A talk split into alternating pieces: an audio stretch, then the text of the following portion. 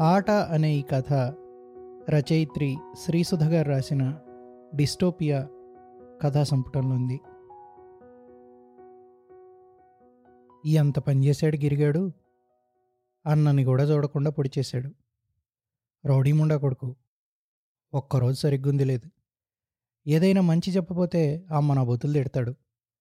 వాడు ఎన్ని గొడవలు పడ్డా నారాయణ నవ్వుతూనే ఇంతకాలం భరిస్తుండు. ఎంత మంచోడు? నెమ్మదస్తుడు. అందరూ వాణ్ణి తిడుతున్నారు. నా మీద సానుభూతి జల్లు గురుస్తోంది. నన్నెత్తి అంబులెన్స్లో పెడుతున్నారు. లక్ష్మి ఏడుపు గట్టిగా వినబడుతోంది. అంబులెన్సు సౌండ్ చేస్తూ బయలుదేరింది. ఇదంతా ఎప్పుడో మొదలైంది. వాడు పుట్టకముందే నాలో స్వార్థం పుట్టింది. అన్నిట్లో అంతటా నాది అని వచ్చి చేరాక చెప్పా పెట్టకుండా పుట్టాడు వీడు. అది అందంగా. నన్ను మెరుస్తున్న కళ్ళతో నవ్వుతూ చూశాడు. ఆ నవ్వే వాణ్ణి నాకు నచ్చకుండా చేసిన మొదటి క్షణం. మరియమ్మ ఒడిలో వాడు ఆడుకుంటున్న క్షణాలు అస్సలు నచ్చనివి. అదే ద్వేషమేమో. అలా అని ఏమైనా చూపించానా బయటికి? వాడిపై నా అయిష్టత ఎవ్వరూ కనిపెట్టలేకపోయారు. అది వాడితో పాటే పెరిగి పెద్దదైంది నాలోని అయిష్టత వాడికి తెలుస్తుందని అనుకోలేదు. కానీ తెలిసిపోయింది. మరియమ్మ వాణ్ణే గలవరిస్తా పోయింది. నన్ను గదా మొదట పెంచింది? ఏదడిగినా ఇచ్చాను ఆ అమ్మైనా కూడా. అయినా వాణ్ణే ఇష్టపడింది. వాడు అమ్మా అనేవాడనా? చివరికి లక్ష్మి కూడా వాడిని నవ్వుతున్న కళ్ళతో చూసేది. ఆ చూపుల్లో ఇష్టం. అది నా జీవితంలోకి గదా వచ్చింది. నా వైపు భయంతోనో భక్తితోనో చూసేదే తప్ప ఏవి ఆ ఇష్టపడే కళ్ళు? లక్ష్మి ఏడుస్తున్నట్లుంది సన్నగా. బాబు ఆయనకేమీ కాదుగా అని అడుగుతోంది పక్కనున్న కాంపౌండర్నేమో. లక్ష్మి నిజంగానే ఏడుస్తుంది. పాపం ఏడోకేం చేస్తుంది? ఎంతైనా మొగుడిని కదా ఏమీ కాదులేమ్మా. అసలేమైంది? తమ్ముడు గొడవడం ఏంటి? ఏముంది బాబు? కాలువ దగ్గర గొడవ ఇంత పెద్దదైంది. గిరి ప్రతి దగ్గర కావాలనే గొడవ పడేవాడు. అన్నీ సహించి క్షమించేవాడు ఈయన చివరికి ఈయన్నే పొడిచేదాకా వచ్చింది. సన్న ఏడుపుతోనే చెప్తోంది లక్ష్మి. నేను నిజంగానే సహించానా? సహించడంలో కవ్వించి వదిలిపెట్టలేదా? క్షమించడంలో వాడి అసమర్థతను గుర్తు చేస్తూ ఎన్నిసార్లు అవ్వలేదు నవ్వాను. లోపల లోపల గట్టిగానే నవ్వుకున్నాను. ఎవ్వరూ గుర్తుపట్టలేనంత బలంగా ముసుగేసుకున్నా వాడు మాత్రం నా ముసుగెనక అసలు స్వరూపాన్ని గుర్తించేవాడు. అది భరించలేక ప్రతిసారి గొడవ పడేవాడు. నిజాయితీ అంటే అదేనేమో. అదే వాణ్ణి జనానికి తప్పుటోడుగా కనిపించేట్టు చేసేది. ఆ కొట్లాటలతో నా ముసుగును తీసేయాలని బండగా చూసేవాడు. నేనేం చేశా? నిశ్శబ్దంగా ముసుగుని కాపాడుకుంటా గెలుస్తూనే వచ్చా. విసిగి వేసారి పొడి చేశాడు నేను సాధించాను. వాణ్ణి అందరి ముందు పూర్తిగా చెడ్డవాడిగా నిలబెట్టడంలో గెలిచాను. ఇంత చేసిన వాడు మళ్ళీ నన్ను విక్కిరిస్తున్నట్లు నన్ను పొడిచి అంబులెన్స్ పిలిచి పోలీసుల దగ్గరికి వెళ్ళాడంట. వెళ్ళేప్పుడు వాడి చూపు వాడన్నమాట వెంటాడుతూనే ఉంది. ఇదేగా నీకు కావాల్సింది? అన్నట్లు చూశాడు. భయపడకు చచ్చిపోయింది పొడవలేదు అన్నాడు శాంతంగా. వాడి ముఖం దుఃఖంతో ముసురుతో అలసిపోయినట్లున్న నిర్మలంగా ఉంది. అది వాడు నాతో చివరిసారి చేసుకున్న ఒప్పందంలా ఉంది. ఈ ఆనందం ఎందుకిలా చివరికి దుఃఖమై చీకటి కమ్ముతోంది? ఇదేగా నీకు కావలసిన గెలుపు అంటూ గెలుపుని నాకిస్తూ ఓడించాడా? అంబులెన్స్ శబ్దం గట్టిగా చెవుల్లో మోగుతోంది. లక్ష్మి ఏడుపు ఇప్పుడు వినబడట్లేదు. చిట్టి గుర్తొచ్చింది.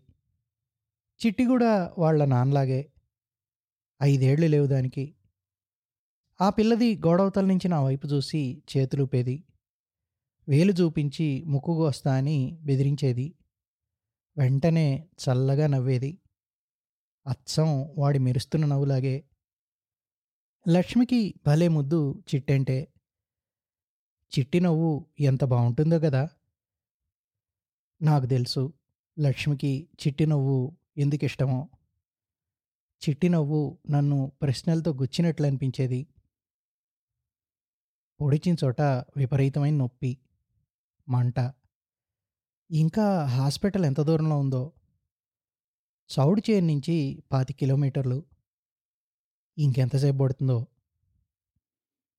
చౌడు చేను నా చేతికొచ్చినప్పుడు వాడెంత గొడవ చేశాడు? ఆ చేను వాడికి కావాలని నీకు మంచిగా పండే చేనిచ్చి బీడుగా ఉన్న చేను మీ అన్న తీసుకుంటే గొడవ చేస్తున్నావేందిరా అని ఊర్లో జనాలు వాడిని అంటుంటే నా వైపు వాడు కోపంగా చూసిన చూపు నవ్వుతూ రెచ్చగొట్టిన నా నవ్వు గుర్తొస్తుంది. కాలువ కిందెత్తులో ఉన్న చౌడు చేను. ఎప్పుడైనా బంగారం బండే పొలంరా ఇది. చౌడప్ప చేతిలో బీడుగా ఉంది ఇన్ని రోజులు అని నాయన నాకు చెప్పేటప్పుడు వాడక్కడే ఆ చేను మట్టితో ఎద్దులు చేస్తున్నాడు. వాడు వింటున్నాడని తెలుసు నాకు. వాడు వింటున్నది నాకు తెలుసని వాడికి తెలుసు. వీడి చేతుల్లో ఏదో కళుందిరా ఎంత బాగా చేశాడో చూడు వీడు మట్టితో ఎద్దు బొమ్మల్ని. అన్నాడు నాయన వాడి వైపు మురిపెంగా చూస్తా. నాయన కూడా అంతే. అన్నా చౌడు చేన్లో నేను ఎద్దులతో దున్నుతా. అన్నాడు గిరి నాకు ఎద్దు బొమ్మను చూపిస్తా. ఆ తర్వాత రెండెద్దుల్లో ఒక మట్టెద్దు పగిలిపోయింది. వాడా రోజు అన్నం తినకుండా ఏడుస్తూనే ఉన్నాడు. నా కాలి చెప్పులు కంటిన మట్టిని చూసి ఏం జరిగిందో అర్థమైందేమో కోపంతో నాతో కలబడి పెన్నుతో గుచ్చిన గుర్తు చెయ్యి మీద చురుక్కుమంది. కాలువ గండిగొట్టించి వాడి చేనుకు నీళ్ళు పోకుండా ఆపింది నేనే అని వాడికి తెలుసు. కేవలం వాడికి మాత్రమే తెలుసు. కాంపౌండర్ని ఎంత అవుద్ది పెద్ద హాస్పిటల్లో? మీదే ఊరు? అని అడుగుతోంది లక్ష్మి. ఇప్పుడు ఎందుకో దాని గొంతు తాపీగా ఉంది. అంబులెన్స్ ఎక్కించే ముందు ఏడుస్తున్న ఏడుపు గొంతు లేదు. అందరి ముందు గుండెలు బాదుకుని ఏడ్చిన లక్ష్మి. ఇది ఎప్పుడైనా మనస్ఫూర్తిగా ఇష్టపడిందా నన్ను? ఇంత అన్యాయంగా తమ్ముడే పొడవడం ఏంటమ్మా? అని వాడు పదే పదే వాపోతున్నాడు. కావలసినంత జాలి గురిపించాలని చూస్తున్నాడు. ఈసారి లక్ష్మి గొంతులో ఏదో శబ్దం సన్నగా హా ఈయన మాత్రం తక్కువ కనిపించడు కానీ అలా ఏదో నా చెవులు సరిగానే వింటున్నాయా? అంటే నా సంగతి లక్ష్మికి తెలుసా? ఇంకెంతమందికి తెలుసు? ఎంతో పెద్ద మనిషిగా పేరు తెచ్చుకున్నా కదా.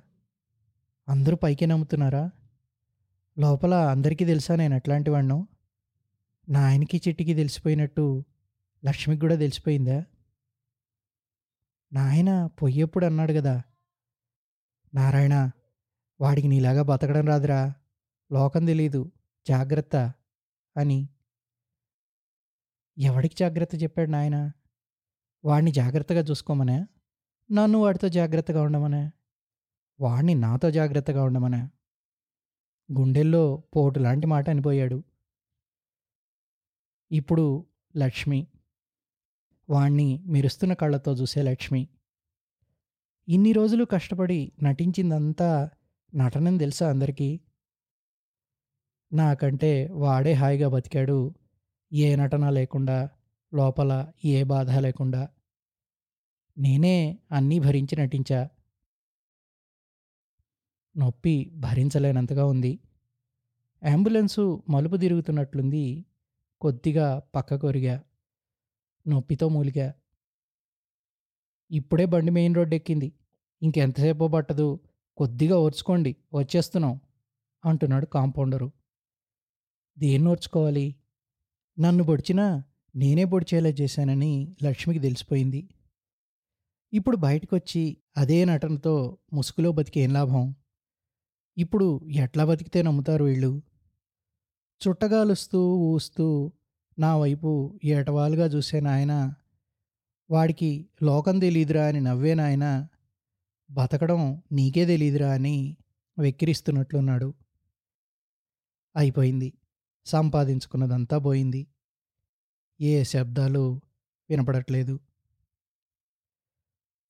కొద్దిగా తడి స్పర్శ కళ్ళు తెరిచా అద్దాల అవతల లక్ష్మి నా వైపే చూస్తున్నట్లు అనిపించింది.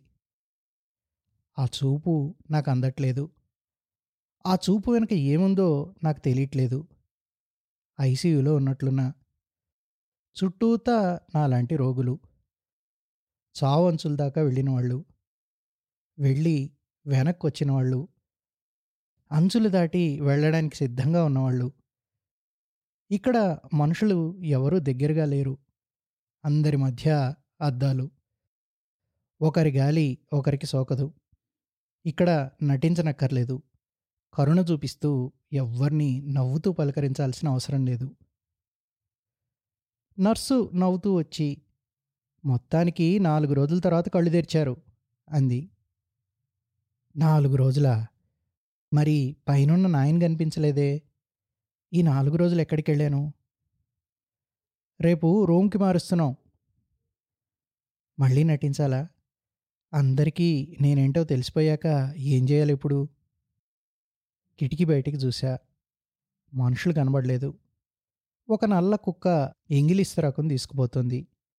పక్క నుంచి ఓ తెల్ల కుక్క ఒడుపుగా వచ్చి దాని మీద పడింది ఇస్తరా కోసం రెండు కుక్కలు కొట్లాడుకున్నాయి. తెల్ల కుక్క ఇస్తరాకు లాక్కొని పోతుంది. వాటి అరుపులు గట్టిగా వినిపిస్తున్నాయి. ఎవరో వచ్చి వాటి మీద రాయి విసిరారు. అవి ఇస్తరాకు నదిలి చెరో దిక్కు పరిగెత్తాయి. లక్ష్మి క్యారేజ్ తీసుకొని లోపలికొచ్చింది. అన్నం తీసి కూర కలిపి పళ్ళెంలో పెట్టించింది ఏందిది? ఉప్పు కారం లేకుండా అన్న కోపంగా. కొన్ని రోజులు పద్యం పెట్టమంది అమ్మ. ఉప్పు కారం తగలనీయకుండా చలవ చేసే కూరలు. అంది లక్ష్మి. ఉప్పు కారాలు లేకుండా రుచి పచి లేని అన్నం. నటన లేని జీవితం. నటించకుండా ఉండలేని ముఖం. గిరి స్టేషన్లోనే ఉన్నాడు. ఎంత అడిగినా ఏమీ మాట్లాడలేదంట. సాయంత్రం పోలీసులు వస్తారంట మీతో మాట్లాడడానికి. నేను పక్కకి తిరిగి కిటికీ వైపు చూశా తెల్ల కుక్క హడావుడిగా వచ్చి ఇంగిలిస్తరాకు తీసుకుపోతుంది. ఏం జరిగింది? నేనేం మాట్లాడలేదు. చెప్పండి మీ తమ్ముడు పొడిచాడా మిమ్మల్ని? లేదు పొడవలేదు. అనుకోకుండా తూలి ముందుకు పడ్డా. గడ్డపార కడుపులో దిగింది. మీ తమ్ముడు పొడిచాడని అంటున్నారు అక్కడ చూసిన వాళ్ళు లేదు పొడవలేదు కానీ వాడు అక్కడే ఉన్నాడు. కాలువ దగ్గర ఇద్దరం ఏదో మాట మాట అనుకున్నాం అంతే. వాడే అంబులెన్స్కి ఫోన్ చేశాడు. వాళ్ళు నా వైపు అభినందనగా గొప్పగా చూసి వెళ్ళిపోయారు. మీదెంత గొప్ప మనసండి అంది లక్ష్మి. తన కళ్ళల్లో మెరుపు ఉందో లేదో తెలియట్లేదు. నాకు నవ్వొచ్చింది. నాది నిజంగా గొప్ప మనసేనా? ఇక ముందు ఇంకా గొప్పగా నటించబోతున్నానా? అంతా మరుగున పడుతుంది ఇప్పుడు. ఈ హత్యా ప్రయత్నంలో నా ప్రమేయం గురించి ఎవ్వరూ ఆలోచించరు. ఇది ఒక ఆరితేరిన పథకం. నాకు సంతోషంగా అనిపించింది. ఈరోజు నాకెవరి మీద ఎలాంటి కోపం రావట్లేదు. ముఖ్యంగా వాడి మీద. నాతో రక్తం మంచుకు పుట్టిన వాడిపైన కడుపు నుంచి చిందిన రక్తంలా సంతోషం లోపల. ఇక తిరుగు లేకుండా నాదే పై చేయి. నా ప్రతి కదలిక తెలిసినవాడు ఇప్పుడు ఏం చేస్తాడు? కిటికీ పక్కన నల్ల కుక్క మళ్ళీ వచ్చి వెతుక్కుంటోంది. మధ్య మధ్యలో అరుస్తోంది పైకి చూస్తూ. ఎవరో విసిరిన ఎంగిలి విస్తరాకొకటి దొరికింది దానికి. ఎక్కడి నుంచో ఇంకో కుక్క అరుపు వినబడుతోంది.